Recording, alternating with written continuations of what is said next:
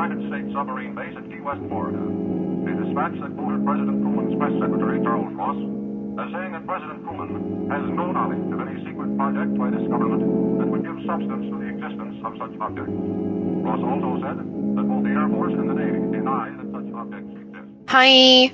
Hi. Um, hey, what's up? My name is Noelle, and I am actually, speaking of Typhoid Taylor's 30th birthday Y2K theme, um, I have to alter my fucking Britney outfit. It is so big, Chelsea. It is so fucking big. I don't know what to do. Uh, bring it over when you come over on Monday. We'll fix it when you come down. Okay, actually, that's so smart. You're so smart. Okay. Easy peasy. Okay. And then, because I was going to ask if you'd want to go um, thrift shopping so that we could find mine out, my outfit, because I feel like mine's going to be significantly easier because I literally just need a jacket yeah. and a denim shirt. Yeah. I was actually thinking, what if we get you like a blazer and then just like cut up denim and glue it on there? Because doesn't he have a blazer? It's like a denim blazer. No, it's like a really shitty oversized jean jacket. Uh, Justin sure? and Britney denim. Um, for those who don't know, we are attending a Y2K themed birthday party for Typhoid Taylor, and um, Chelsea and I are going as the iconic, iconic um, denim red carpet look. No, you're right. It's like a Justin Timberlake. suit top. Yeah, so I think we should do that. I think we should find you a oversized um, blazer, and then we just get a few pairs of like one to two dollar denim, cut them up, and then fucking Yeah, Frankenstein that bitch. blazer. So, but Oh, they have denim blazers online. They have one at fucking Forever 21. Who'd have thunk? oh, actually, kind of me, baby. Um, oh, there's also one at Target. This is easy peasy. Oh, weird. Okay, slay.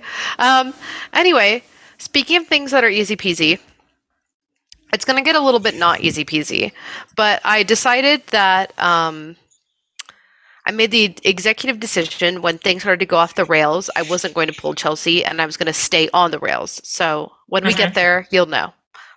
But um, in honor of the cursed theme, since we learned about the cursed Hope Diamond, I'm Yeah. going to talk about some some cursed some cursed things that I enjoy. Because that was technically supposed the whole episode was supposed to just be cursed objects, and then I took it over and I did not let you participate. But that's fine because we learned so much, and I honestly am so um, intrigued and terrified by the Hope Diamond and its um, divine retribution to colonialism. So you said cursed objects too, and this is how I know we both cannot stay on a theme to save our lives because you were like, "Let's do cursed objects," and then you honed in on one object, Right. and then I said, "Well, what about?" What about another cursed genre? And so that's what we're going to talk about today.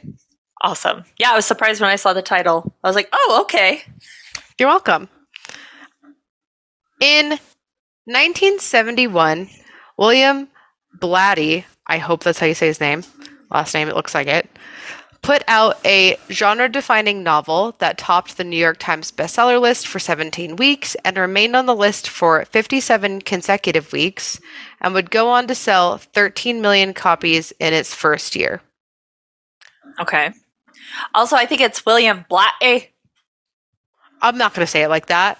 You should say it like that. Blatty. Eh. Bill Blatty. Eh. Oh, Bill Blatty. It's okay. This is just once again fueling my need for a fucking Peaky Blinders night.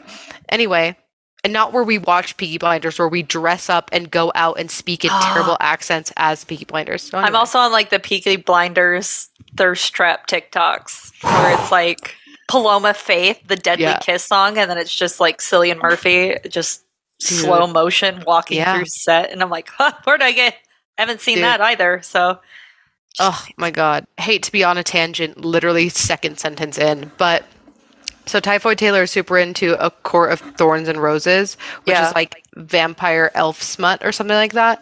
Yeah. And I was like, it's that's not for me. That's not for me. Even though like Twilight's as m- much as smut as I get, like that's it. And she was like, but wait, everyone who got done reading this series because people are crazy and they're reading like every book this bitch has ever made. They're like, after you go through all of those in seven days, people are recommending this, and the this is like a fucking smut about dating a guy in the mafia, and I was like, Uh-huh. "That's it. I'm folded. I'm folded. I'm folded. I'm folded. I'm folded. I'm folded." Man. like that is it. That's it for me, dude. That's it for me. Okay, so you're in the Yeah. smut. You're in the smut gang too. I might be. Well, I haven't gotten it yet, but like the way I feel about mob movies, the way I think about like the way I think about like Peaky Blinders, the way I even think about Sopranos, I'm like that is a man's man. Even the fucking Irishman when he like when he finds out that that cashier like talks shit to his daughter and he goes back there and like breaks his fucking hands in front of her to Mhm. like prove a point. I was like, that's a man. That's and I know Yeah. that's what's wrong with me. I get that, but also I'll read the book is what I'm saying. So No, I love that for you. Uh, I'm not one to judge because I'm not. I just it's the most toxic trait about me is like okay, sorry for another tangent. Here we go. There was one time I was at a bar and um this like this was like 2015 so this is like deep hipster era. This like crazy cliche hipster dude was like trying to hit on me and like talk to me. And i just remember like being like i wish that like someone could save me from this man. He won't leave me alone. I feel cornered. I also was like anyway i was a young little child and i was like this feels like weird and like creepy so as i'm literally having these thoughts i see him like he's looking at me right Yeah. I'm facing him, and I see his eyes go a little bit past me, and he makes like a confused face. And then, right as soon as he makes a confused face, his eyes get all big, and I see a fist coming right by my face and hit him directly in his Yeah. and dropped him like a sack of potatoes. And I have never been more aroused and scared at the same time. And I think that's the thing. And then that person was like, Are you okay? And I was like, Yeah You're like, do you want children? Yeah. Let's go. and and that is very toxic of me but i will blame that on watching the sopranos um growing up so anyway anyway back to this speaking Yeah, of um this. back back to this speaking of something completely unrelated so we were talking about bill right william bill he wrote a really great book um, he grew up with a devout catholic single mother and what he would call a quote comfortable destitution and grew up all throughout the boroughs of New York. They never stayed in a place for like more than three months, um, and it always came down to unpaid rent. But they were just bouncing around. Gotcha. Um, yeah. But Bill was bright. He attended Brooklyn Prep, a Jesuit school, on a scholarship and graduated as class valedictorian in 1946. He then attended Georgetown University on a scholarship, where he got his bachelor's degree in English and then later his master's. okay, so he's smart.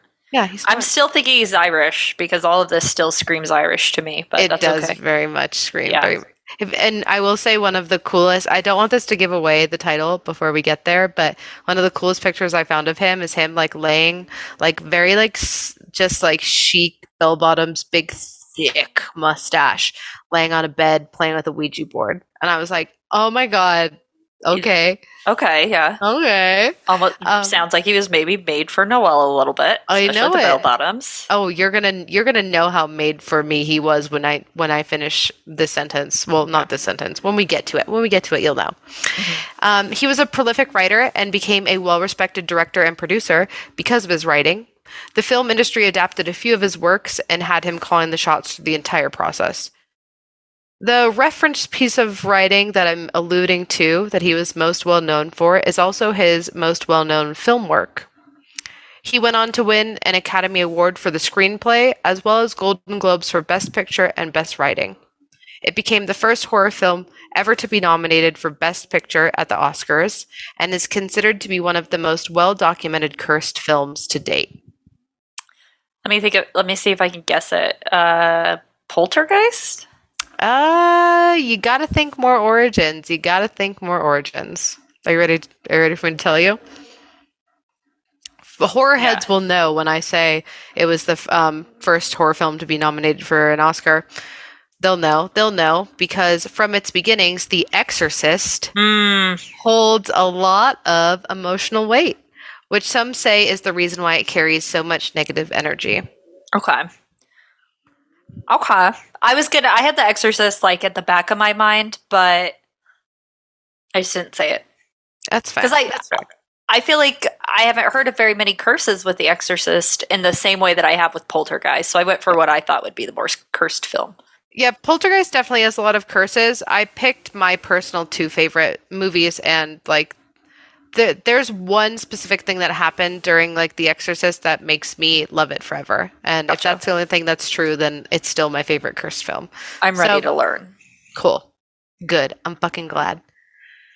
So, aspects of the novel, which were then adapted into the movie, were inspired by the 1949 exorcism performed on an anonymous boy known as Roland Doe, obviously name changed for privacy, by mm-hmm. the Jesuit priest Father William S. Bowdern. William, or Bill, our Bill, as we're now Mhm. going to refer to him, the author and um, who worked on the film, were you know were cordial changed the details of the case, um, such as the age, sex, location of the victim at the request of Father William. And as no surprise, Father Merrin was closely based on the real life Father William. Okay. Paul Monash, the producer of Butch Cassidy and the Sundance Kid, linked up with Bill and reached a 400,000 or 2.8 million in modern dollars deal that gave Paul 6 months to get a studio to commit to filming The Exorcist. He secured the bag with Warner Brothers for $641,000. I did not do the um, conversion on that, but you can figure it out. Yeah, more than 2 million. Yeah, more than two million. um, Bill recalled that Warner Brothers studio head John Calley had been reading the book The Exorcist at his home alone in his bedroom and found his dog unusually unwilling to join him on the bed. And as we both know, dogs love being on a bed, And they know too much and they know a lot. about the devil. They sure do see it. He tried to drag the dog onto the bed, but the dog resisted vigorously. And when he finally succeeded and went back to go grab the book to finish reading, he noted that the Exorcist book was hot to the touch. Oh. Ooh, spoopy. so the filming of The Exorcist was done over a nine month period. Let's go over some of the instances that occurred. 2:30 a.m. on a Sunday morning. A fire broke out on set. The set of the MacNeil house went up in flames, so obviously like Regan's home. Uh-huh. Almost almost the entire set. See, for whatever reason, Regan's room was completely unscathed. Mm, do y'all know it doesn't burn? Demons. Demons don't burn, baby. Demons don't burn. And they had to take six weeks off to completely rebuild the set. Wow. And another thing that I didn't put in here was like after rebuilding the set after the fire and they came back, the sprinkler system malfunctioned and ruined the set again. And Oh my I think it was like another two or four weeks they had to take off. So I would just be over it at that point. I'd I know, up. right? I would have given up a long time ago. Like the moment it became even mildly inconvenient, I would have given up. Exact same. Exact same. Yeah. The moment it felt a little creepy and inconvenient too, I'd be like, okay, enough. I could handle the creepiness. I just couldn't handle the inconvenience. But, like, I just- Of just having to wait around to rebuild that fucking set. And I, Mm-hmm. I could be imagining this as a fever dream, but I'm pretty sure they have pictures of it too, where like the entire set is like in fucking charred embers, and then Regan's room is perfect. just fine. Yeah. and it's a bit squarey. So anyway, um, another little another little thing. The moment Max von Sydow, who played Father Merrin, touched down in New York to film his first scenes, his brother unexpectedly died in Sweden. that happens sometimes. It does Siblings happen. just kick over. Yeah. yeah, sometimes. Or was it a curse? So Vaughn himself would then become extremely ill during filming. So double cursed on that guy. Mhm. Jack McGowan, McGowan, Mc, he's Irish, who played um, Burke Dennings, died one week after his character was killed by the demon in the movie. Oh man, got his ass. Did, sure did.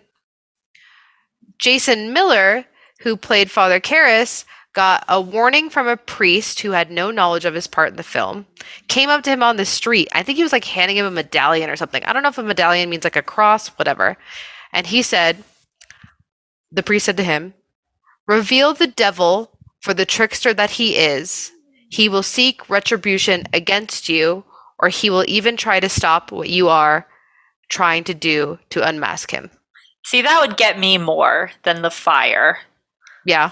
Just a person talking to me in public.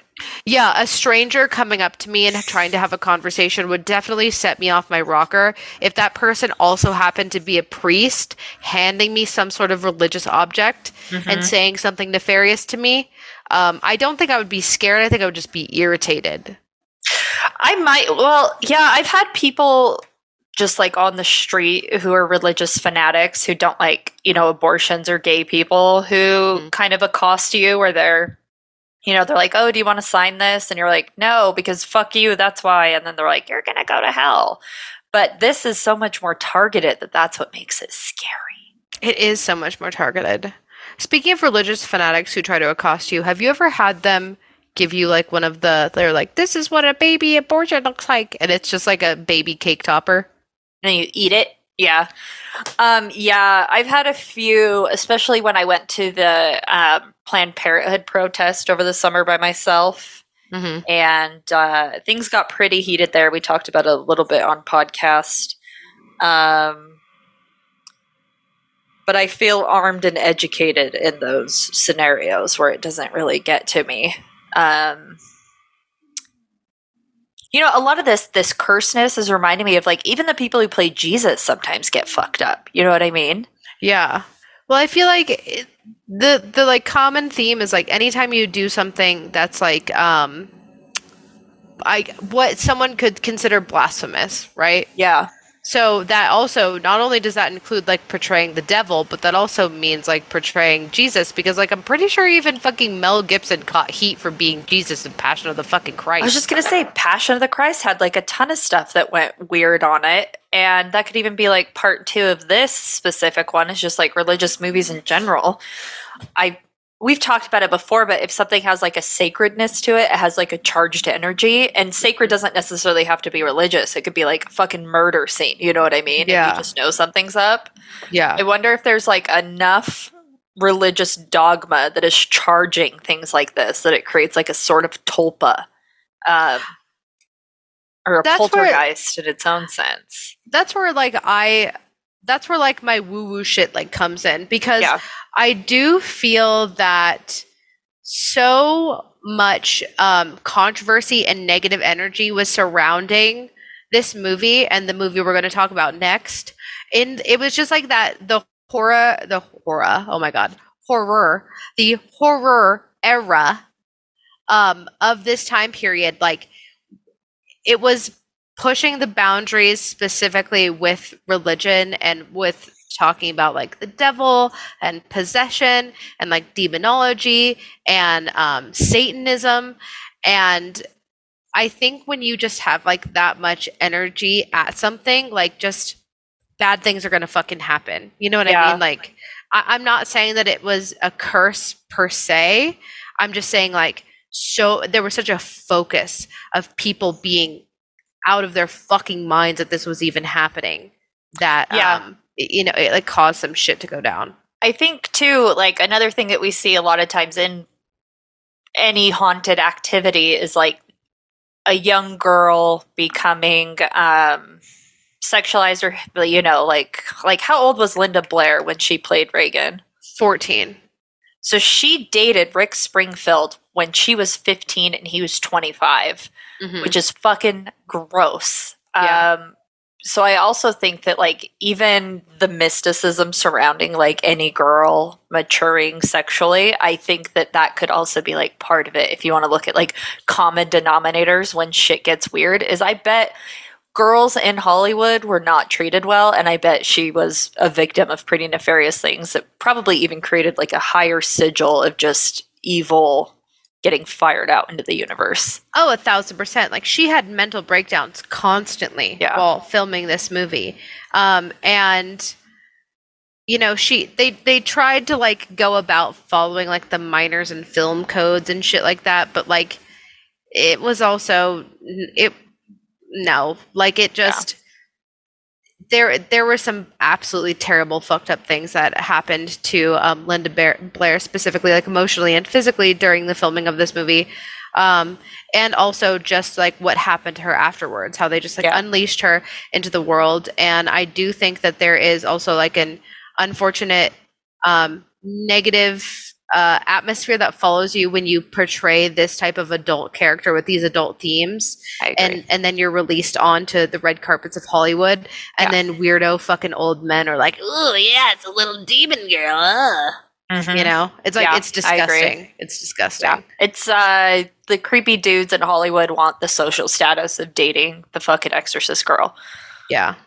There one of these days we'll have to I know that a bunch of them have written books, but about like the uh 60s and 70s um like child groupies. Yeah. Um we'll have to we'll we'll do that'll be a big deep dive because I know there's I'm blanking on it now because I'm having a fucking Steven Tyler just got accused of something from a girl back in the day, like a Yeah. young groupie. and they have like all the pictures and evidence anyway. There's Yeah, there are books There's, a, we'll have to a read. lot. Anyway. Anyway. People anyway. being gross. So Speaking speaking of um, back in the time, back in an era when everything was awful. Um, so we were still talking about uh, Jason. Yeah, Jason had Jason who played Father Karras had a fucking priest come up to him and say some spooky shit. mhm. And a few weeks later, he received a call while filming that his youngest son Jordan was in critical condition after being run over by a motorcycle. That's a weird thing to get run over by. I know, and uh, apparently on a fucking beach, and apparently the beach was mostly empty. So what does that fucking mean? Motorcycle from hell. It was Lobo. Literally, literally. it's like Christine, but a motorcycle. A witness said that the motorcycle appeared out of nowhere too, and I'm just like, I envision this, and I know this is tragic. The boy did live; he was in critical condition, but he did survive. But I just Yeah. imagine like this little boy, like very 70s style, like montage, flying a kite on the beach, and then Just out of nowhere, like a, a fucking Ducati's just like. Nicolas Cage's Ghost Rider, Johnny Blaze, like Yeah. does a stunt and then just runs down this young child. that yeah, that is also a Yeah. little bit sad, but kind of funny. Well, he lived. He was okay. Hopefully, there's no like trauma from that. Oh, there probably is, but that's okay. Um, Ellen Burstyn, who played Chris MacNeil, experienced such a stunt fuck up during the scene where she's slapped by Regan. She plays the mom. Um, that she was left with permanent spinal damage and was hospitalized for weeks. Weeks and um, that scene, like that entire scene, is in the movie still. Like when you see her fly up against, I think she like hits a radiator. Yeah, Or, this like- one I knew about. This is the only one I've known about. Yeah, and they left that in the film. Yeah, so- they did like a really cheap like theater trick where they like you get hit and then they pull the rope and then it makes it look like you've gone flying. But they just like pulled her with so much force that yeah, she like broke her back. Yeah, yeah. Um, Crazy. I know it. Also, just like the the era of movies like leaving in the accidents. Like sometimes it's cool, like when Leonardo DiCaprio cut his hand on real glass and kept filming Yeah, that like scene it was a in choice. Django. That shit was crazy. But then you get shit like this, where um, a woman gets her fucking back broken and is screaming and writhing in pain, and they're just like, "Keep it rolling, Yeah. keep it rolling." Like this is great, Ellen. yeah, This is good. It's brutal. Um, when fabricating on set in New York, one of the carpenters cut off his thumb, and one of the lighting technicians lost a toe.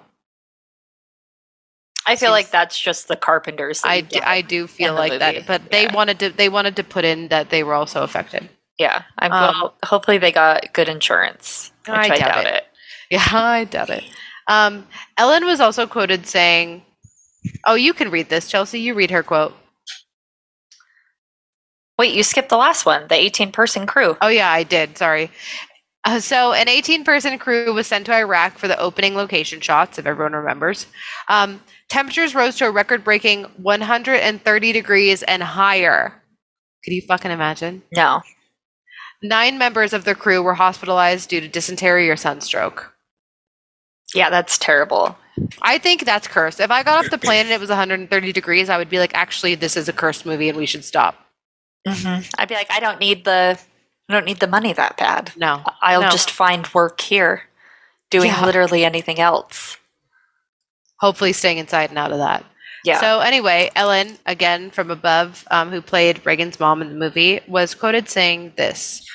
I don't know if it was a jinx, but there were some really strange going ons during the making of the film. We were dealing with some really heavy material, and you don't fool around with that kind of material without it manifesting in some way. There are many deaths on the film. Linda's grandfather died, the assistant's cameraman or the assistant cameraman's wife had a baby that died. The man who refrigerated the set died. The janitor who took care of the building was shot and killed. I think overall there were nine deaths during the course of the film, which is an incredible amount. It was scary. Yes. That is scary. That is scary. And she was right. There were a total of nine deaths between the cast and crew before the movie was even released. The Hope Diamond of movies, man. I agree. I agree. And it got so out of hand, and the actors were on such edge that they had Father Thomas Bermingham from the Jesuit community at Fordham University exorcise the set. But it wasn't a technical exorcism because, as we know, as um, Catholic aficionados, that has to be approved. Yeah, he probably just blessed it. He did. He gave a blessing, and that blessing ceremony was attended by everyone on fucking set from the actors to the technicians to the gaffers. Every single person who even walked by the set was there for that blessing. Was probably smart. I would have attended. Would you have attended that blessing? I know that you're. I, um, I'm not religious, but I, I would have attended the blessing just because I was like, we need to cleanse the energy, right? A hundred percent. Yeah, I feel like no matter what you believe, when that shit happens, like the things that people will grasp onto, I would. Yeah. Yeah. Yeah, it's just like I don't believe in God and I'm not religious, but like if I hydroplane, I'm like, Jesus, if you hear me. Yeah. right. so it's that same energy. Uh huh. So the father said that nothing else happened on set after the blessing, but around that time there was a fire at the Jesuit residence where he lived. That was a warning. That was like the equivalent of getting like you know the mob sends you a, a severed horse head. This is Yeah, being like back up. This is a, a horse head from hell Literally. in the literally. form of fire. Literally they were just like hey the lannisters send their regards and then lit a fucking uh i don't know what you call uh it's like a coven for man male priest what do you call that what do the male A priests live in? monastery? monastery yeah there you go um so besides the fire there were also unexplained because essentially the fire at the priest habitat was their, en- their enclosure. the priest enclosure, um, the priest zoo.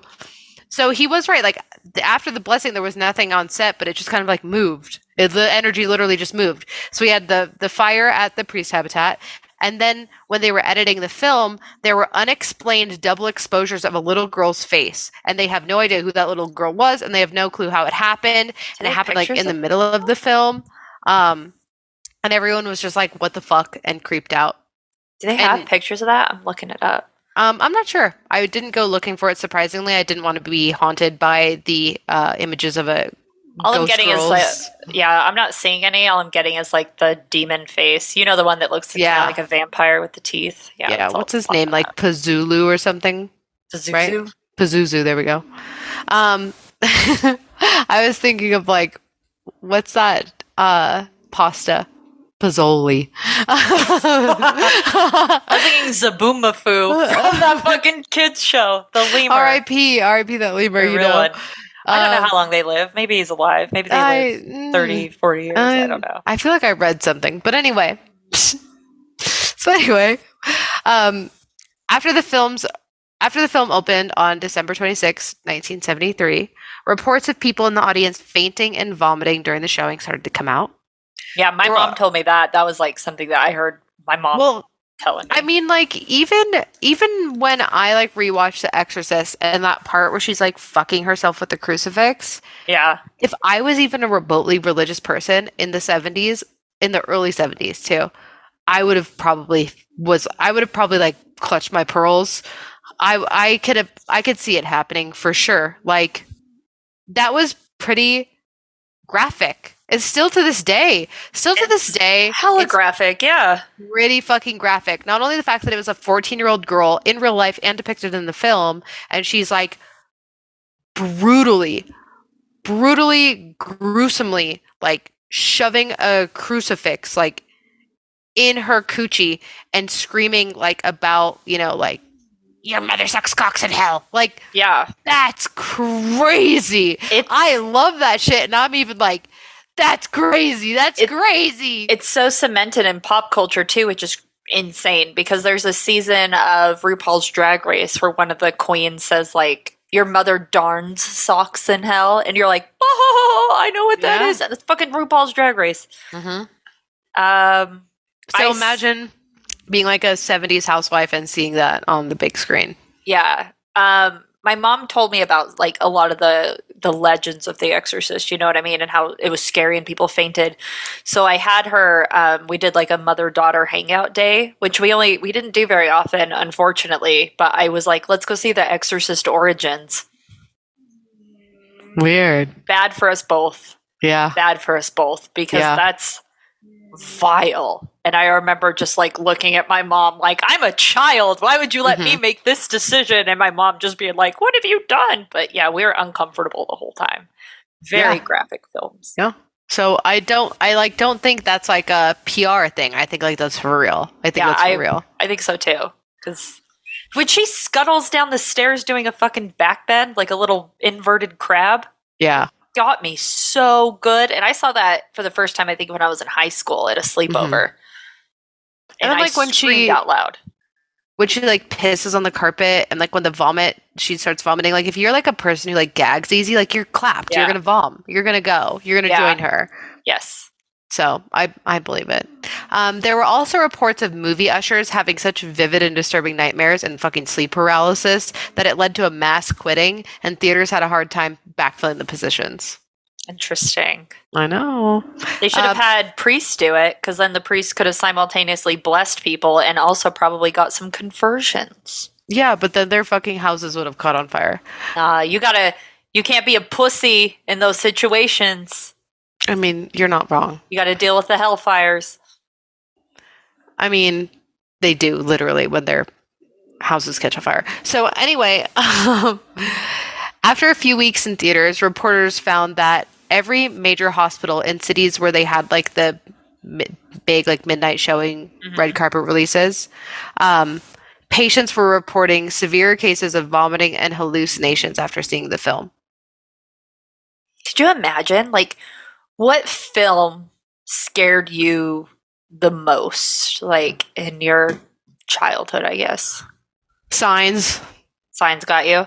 signs got Um, me a, a pretty bad um to the point where like i wasn't and th- and this is this is where like because sometimes you hear these like really exaggerative reports and you're like bullshit but then i think about like when i saw signs and specifically like the found footage like when he like is crossing from the In party. Brazil, yeah. yeah um like that i was sleeping on the floor of my parents bedroom Mhm. i was keeping glasses of water around my bed Yeah. I was like unfucking well. I was not sleeping. I would wake up in a cold sweat and panicking. I was terrified to look out the windows, not because of like a fucking ghost, but because I was convinced I was going to see that goddamn alien. And so like like literally my life changed. Like my life changed because of that movie. I had like weird rituals I had to do to like make me feel safe and okay Yeah. so imagine and like and that's just a fucking alien imagine the deep roots of religion and then Mhm. seeing this like what that's got to fucking do to you I yeah, I think um it got me when I was quite little because that's just a scary movie. But then I watched it again as an adult, and I was like, "This is fucking dumb." Mm-hmm. Um, I think The Grudge and The Ring got everybody. But you want to know Mhm. what one really messed me up? I was in high school when I saw this, and I was at a a like club, and they were letting us watch it. It was fucking Darkness Falls, the Tooth Fairy one. I could That not walk was- out to my car alone. that one is a good one that one is a good that was during like that early 2000s weird era of like Yeah. horror Yeah, that one got me. Man, Yeah. we should have like a uh I don't know. It's also like, do I want to go back and rewatch films like that? Because is it going to be like it, where I went and saw it, well, um, and I'm like, And this then is it so takes- fucking dumb. Yeah, I mean, um, I used to think that. So everyone knows. Everyone knows. We've talked about this before. Like the Village. Like I remember seeing the Village when it came out and being like, "This is a masterpiece." Yeah. And then everyone talked shit about it, and I was like, "Am I wrong?" And then I rewatched it again like a few years ago, and I was like, "I've never been more right about anything in my life." Yeah, this the is a village is fucking good. The village holds up, and I will defend that movie.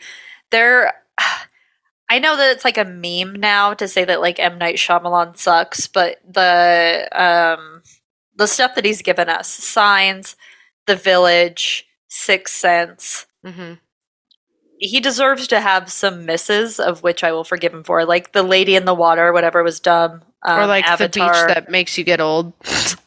Yeah, and it's like, you know what? At least he's trying to make something that's new. And he's not, as much as I love superhero films, it's like, at least it's not a superhero film, and at least it's not a remake of a classic. A fucking man, dude. I'm right there with you. So, God, the yeah. village was so iconic. It still is. Yeah, and we need to protect those spaces in Mm-hmm. uh, pop culture. Yeah, they need to make money and be created too. So, anyone wants to talk shit about M Night Shyamalan, specifically The Village, you can come fist fight me. Yeah, look Noelle up, pay 99 cents to find out where she lives, and come Yeah. fight her. You don't even have to pay. Just message me and say I want to fight about it, and Just I'll tell DM you. the podcast, and she'll Yeah. drop a pin. I'll drop you a pin. I'll watch you, and then send me your ETA. I'll watch you come here. So, um, so, um, and here is my favorite, my favorite part of the Exorcist curse.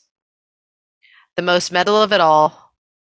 It was reported that during the release screening in Rome, so you know, in our favorite place, in our favorite secret Disneyland place of Yeah. Catholicism, um, a bolt of lightning struck a church opposite the theater. I would shit my pants. I would shit myself inside out. That's how scared like- I would fucking be. Hail Satan! And everyone would freak out, and I would Yeah. be like, "This is my, this is I live for this. This is my you would get killed day." in like a like you would be crowd crushed. But it would be, and then there you go. I would add to the curse, and it would be even more fucking heavy metal. Yeah. That would So- be so fucking scary. Imagine that time, like especially in like an app like in that location cuz I'm sure anyone who goes to Rome or goes to the Vatican is like minding their P's and Q's just because of like what that place represents. You know what I mean? Mm-hmm. It's the same thing. It's it's just an area that has an atmosphere of sacredness to it, whether you believe in it or not. It's so fucking charged. Mm-hmm. Yeah. No, Oh, I exactly. bet, I bet that was so intense. That would have scared the shit out of you, dude. So fucking metal, dude. So It is fucking metal. Like, Satan! Some people cannot even pay to be that scared. I wish it was me. I wish it was me. Um, and you want to know what else is cursed? This pattern. Um, because let's go back a few years. And this pattern of horror books turned into horror movies turned into horror curses. So in 1967, Ira Levin published his second book. It sold over 4 million copies and was the best selling novel of the 60s. It was quoted as, start quote, one of the most perfectly crafted thrillers ever written, end quote. He had already sold two TV scripts to NBC, so it was no big surprise when his second book, the one we're talking about above, Rosemary's Baby, took off. What was his first book? I'm curious. Um, I looked it up, but I don't remember. Um, Levin, first book. Um, to give Rosemary's Baby a big oh, it was a kiss before dying. I've never heard of that before either. Rosemary's Baby, the best depiction of what a possession actually is that we have in pop culture. Oh, I would agree, and you're going to kind of figure out why. Um, this is a quote directly from a Vanity Fair article where they interviewed um, Ira about Rosemary's Baby. Feel free to read it, Chelsea. Yeah, so in 1965, struggling as always for his next big idea, Levin looked no further than his pregnant wife in their New York apartment. He plopped every would be parent's feelings of anxiety atop an imminent historical moment. June 1966, or 666, aka the number of the beast, as predicted in the New Testament's book of Revelation. Religious counterculture was already swirling. The Church of Satan was soon to be established in San Francisco, and in April 1966, Time magazine had just famously asked on its cover, Is God dead? Levin went even darker. What if he took the birth of Jesus and turned the whole tale, the whole tale upside down? What if God was not only dead, but the devil lived? You want to know what's crazy on the flippity flip of this? Hmm. I graduated from high school in 2006, and my friend's mom took us to Disneyland. Um, and we went on June 6th of 2006 and someone wrote 666 in the sky with like they hired an airplane to do the cloud writing and they did 666 like in the omen like the birthmark. Mhm. i'm so fucking scared man. I'm so fucking scared. Oh that's scared so the religious tight. trauma. Yeah it got me. That is so again, once again, all these super metal things happening to everyone else besides me. yeah. So, a year later, a film adaptation was in the works to be directed by Roman Polanski. yeah that fuck So let's go down the list of events. The movie's composer, Komeda, after completing the soundtrack, which, by the way, if you listen to the Rosemary Baby soundtrack, is spooky scary, um, was roughhousing at a party when he fell off a rocky plateau. that's That's some serious roughhousing. some of this stuff is so contrived it's Right. contrived and then the fact that it exists in the real world i'm like ah there's fire here like, there's not yeah. just smoke And when he fell off of that fucking rocky plateau, he also fell into a four month coma that he never regained consciousness from. oh my god And, spoiler alert, the slipping into a fucking four month coma and never regaining consciousness and dying is also how the witches killed Rosemary's friend in the book. Yep, of course they did. Of So. fucking course. So, That's creepy, dude. I know. Creepy. Producer William Castle received so much hate mail that it got him sick enough to be hospitalized. And while in the hospital, he hallucinated scenes from the movie and yelled, quote, Rosemary, for God's sake, drop the knife. Yeah, those he's being haunted by de- his own demons at that Yeah. point. That's scary too, though. He did recover, but he never made another film in Hollywood. That's so crazy. Imagine receiving that much hate that you have to go to the hospital. Yeah, he had like fucking kidney stones. He was so stressed about all the hate that he was receiving. He had oh, such horrific kidney stones that he had to be hospitalized for it to pass them. Isn't that fucked? That is so insane. Yeah, also, that's of scary. all the things to get fucking kidney stones. yeah, that's the cherry The on top of just Yeah, that is the devil's workings. yeah, that's the devil's cherry is a kidney stone. yeah, that's as close to giving birth as men will ever feel. So, Uh huh. and if any names have stuck out to out to you here, you, the collective you and we, it's probably Roman Polanski. Yeah, we hate him. We hate him. We hate him, but there's something that's going to happen Yeah. because of him. During the filming of Rosemary's Baby, he and his fiancee, Sharon Tate, reclo- relocated to Los Angeles. Apparently, Sharon had tried for the lead role, but Paramount ended up casting Mia Farrow. Mhm. You can see Sharon Tate in an uncredited background scene of a party in the film if you want to. I did not know that. Yeah. It's spooky.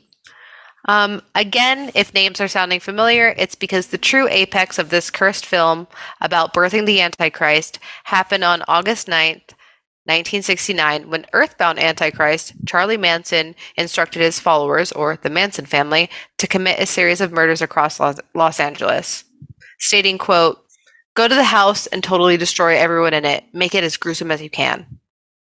Now known as the Tate LaBianca murders, six people were killed, including an eight and a half month pregnant Sharon Tate, whose unborn child also died as a result, and her friends Jay Sebring, Abigail Folger. Chelsea, I think you've got this name. Wojciech Furkowski? I have And- no idea. And Stephen Parrott. That sounded good. You want to know? Also, what? Mia, not to interrupt the Manson family, but Mia Farrow also had a shitty life because her husband married her kid that they Yeah. adopted together. Yeah, Nasty. yeah. And Yes. also, um, the reason why everyone fucking hates um, Roman Polanski is because he's also a fucking weirdo pedophile. Yeah. Who's currently like in the UK or somewhere where he won't be charged for his crimes. Yeah, literally, literally cursed, literally cursed energy, literally cursed from the beginning. Um, so the following evening, the Manson family also murdered supermarket executive Leno LaBianca and his wife Rosemary Ah. at their home in Los Feliz. In the house that Sharon and Fuckface owned, Sharon pleaded to be allowed to live long enough to give birth and offered herself as a hostage in attempt to save the life of her unborn child. But both Susan Atkins and Tex Watson stabbed Tate 16 times, killing her and her unborn child. According to Tex, Manson had told the women to, quote, leave a sign, something witchy. Susan wrote pig on the front door in Sharon's blood. Which is a weird choice for that's horrific, but that's not what I would have gone for if someone told me to leave something witchy. I would have done like an inverted cross. Yeah, and apparently, um, Susan Atkins would like go on, and I'm totally paraphrasing because I haven't like look, read about the um, Manson trial in a minute. But one of the Manson family members, I think his name was like Bobby, was currently in prison for uh, like another like murder that had happened, and mm-hmm. he had written something in blood um, about like co- the cops, like calling them pigs or something like that. And so she claims that she specifically wrote that to try to make it seem like the murderer was still out there and they had wrongly convicted him. That makes more sense. Yeah. But that's not witchy. That's not witchy. So can't follow basic instructions. I mean, leave it to the Manson family to be fuck ups. So, um, didn't some of them just get out, or are they in there forever? I, true. I know. Uh, like, I know some of them were going up for like parole again. Like, um, maybe that was it. Something Fraun. She got the weird name. Um, but I thought they were like still getting uh, denied parole. I can't um, even believe they're up Squeaky for Fromme. Squeaky Fromme was who I was thinking about. Um, she was paroled. Yeah, Squeaky Fromme was paroled in 2009. Um, Susan Atkins died in 2009. Um, Tex Watts, Tex Watts oh my god, I can't. Tex Watson, Jesus. Um, he's he was put on death row. Um, I I don't remember if he died because of that. I think so. I because I think he was given the death penalty. I'm gonna go ahead and assume. Um. And oh, Bobby, that guy who was talking about, who um they were like trying to f- that's what they're trying to do with like the pig and blood to like get him released mm-hmm. um, he was denied parole in uh, 2019 so that's good leslie van houten um, she is what is it sentenced to seven years to life in prison leslie van houten um, yeah i don't man, who was it? I can't fall down a Manson hole right now. It's yeah, that's fine. You don't but have to. Some, someone, they, I feel like some of them did get off on parole. Obviously, like Squeaky did, but um, I feel like someone did come up recently. I feel like that too. I kind yeah. of stopped following after Charlie died. I never followed it too much. Um, I think I did like a deep dive once, and then that was it. And then I never did it again. Yeah, I think like for me, the Manson murders obviously were like horrific because they tied into this like Hollywood, like the dark Hollywood story. Yeah. You know, like with um what happened to Sharon Tate. And what I was referencing when we first started this episode was like the brutality in which everyone was murdered. Mm-hmm. I was mm-hmm. not going to go into that. Um, yeah. If you want to hear that, you can listen to the last podcast episodes on it. Um, it is some of the most gruesome shit you'll ever fucking hear in your entire life. Um, but that's not the point of this. The point of this is to talk about how fucking cursed all these motherfuckers were, and how cursed these fucking movies are. And the most unfortunate thing is that there are motherfuckers throughout this, throughout both of these movies, right? Like in The Exorcist, hey, maybe let's not break a fucking woman's back to get a shot, or hey, maybe let's not traumatize a 14 year old child for a fucking movie.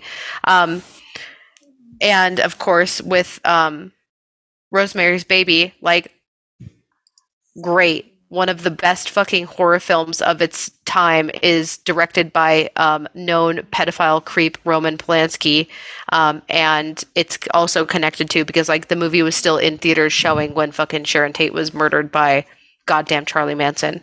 And it's like, here, with all that, with all that fucking bullshit, trauma, curse fucking energy, these are still two of the best fucking movies to ever exist, ever, period, Yeah. point blank. And it almost is like they had to be this cursed. Like, of course, like they they they changed the trajectory of pop culture as we know it.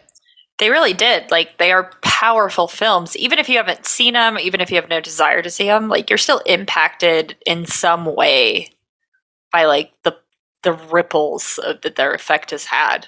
No, a thousand percent. I mean, Rosemary's Baby in particular um, was blossoming at the same time as like um, Anton LaVey in the Church of Satan. Like this was the pop. It's Yeah. crazy. It's it's to to be a fly on the wall during that moment in time. We Yeah. just don't have anything like that because because it was all happening here.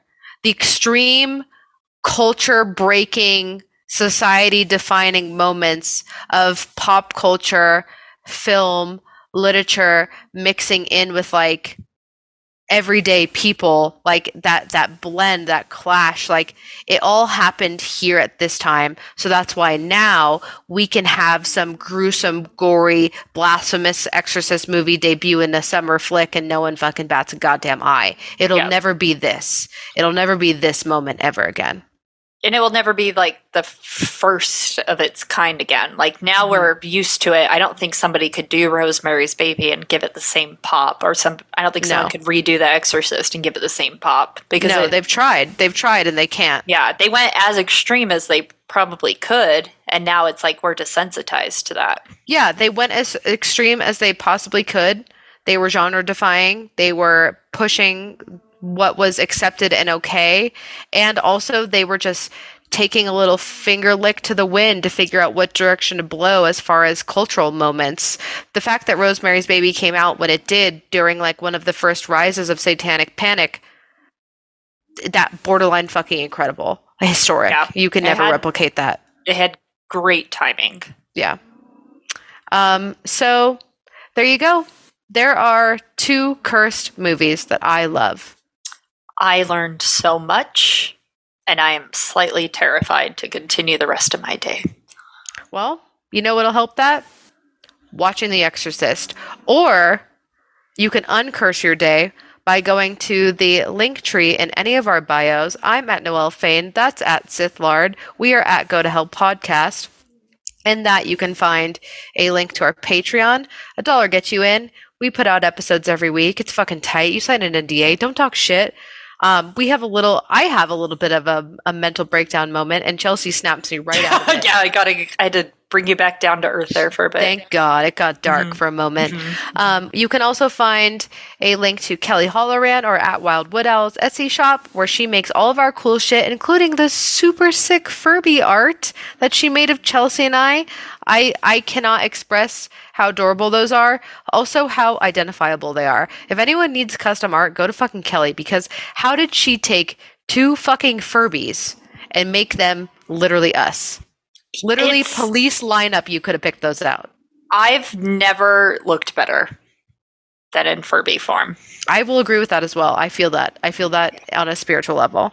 Um, you can also find links to our Discord channel, our Facebook group, which I don't know, get off Facebook. And I don't know why you'd need it, but if you do, um, you can also find links to listen to us. But you're listening to us now, so that doesn't seem like it's a problem. Maybe so you can send the episodes to your grandma. Yeah, maybe that. Um, and I guess rate and review us. It's pretty easy to do on Spotify now. You just hit that five stars, baby. Leave a comment if you want. You don't have to. I don't like when people tell me to comment. I'm like, I have nothing to say to you. Why would I fucking say that? So yeah, I don't. I yeah, just don't do that. Um, yeah, and Chelsea and I are also doing a secret project later this month. At Very a- important project. we are doing a very important project. I don't know if we could talk about it. I'm going to try to film it when we're there, Me but too. we are we are doing a presentation. We are doing a presentation at I think Chelsea's alma mater, right? It is. Yep, where I got my super helpful degree. Yeah, your very important degree. Yeah, we're gonna be there. We're gonna be there. We're gonna be chit chatting. We're gonna be doing a little presentation. It's uh, Um, Chelsea and Noelle go to college. Yeah, we go we go back to college, baby. Yep. Um, let's see if we can finally do something useful with those degrees. yeah. Finally, I'll. Someone is gonna learn something. and it's Yeah. going to be from us. Yeah, yeah. I'm also ready to get judged heavily. Um, speaking of judged heavily, you know who won't? Satan. So let's go ahead and give him a hail Satan. Uh, you know, I'm just going to think of the purest person I can and say, "Hail Noelle's mom. Okay, She wouldn't fair. ever let anything bad happen to me." No, she wouldn't. She definitely wouldn't. So, all right, Cool. well, bye. Bye.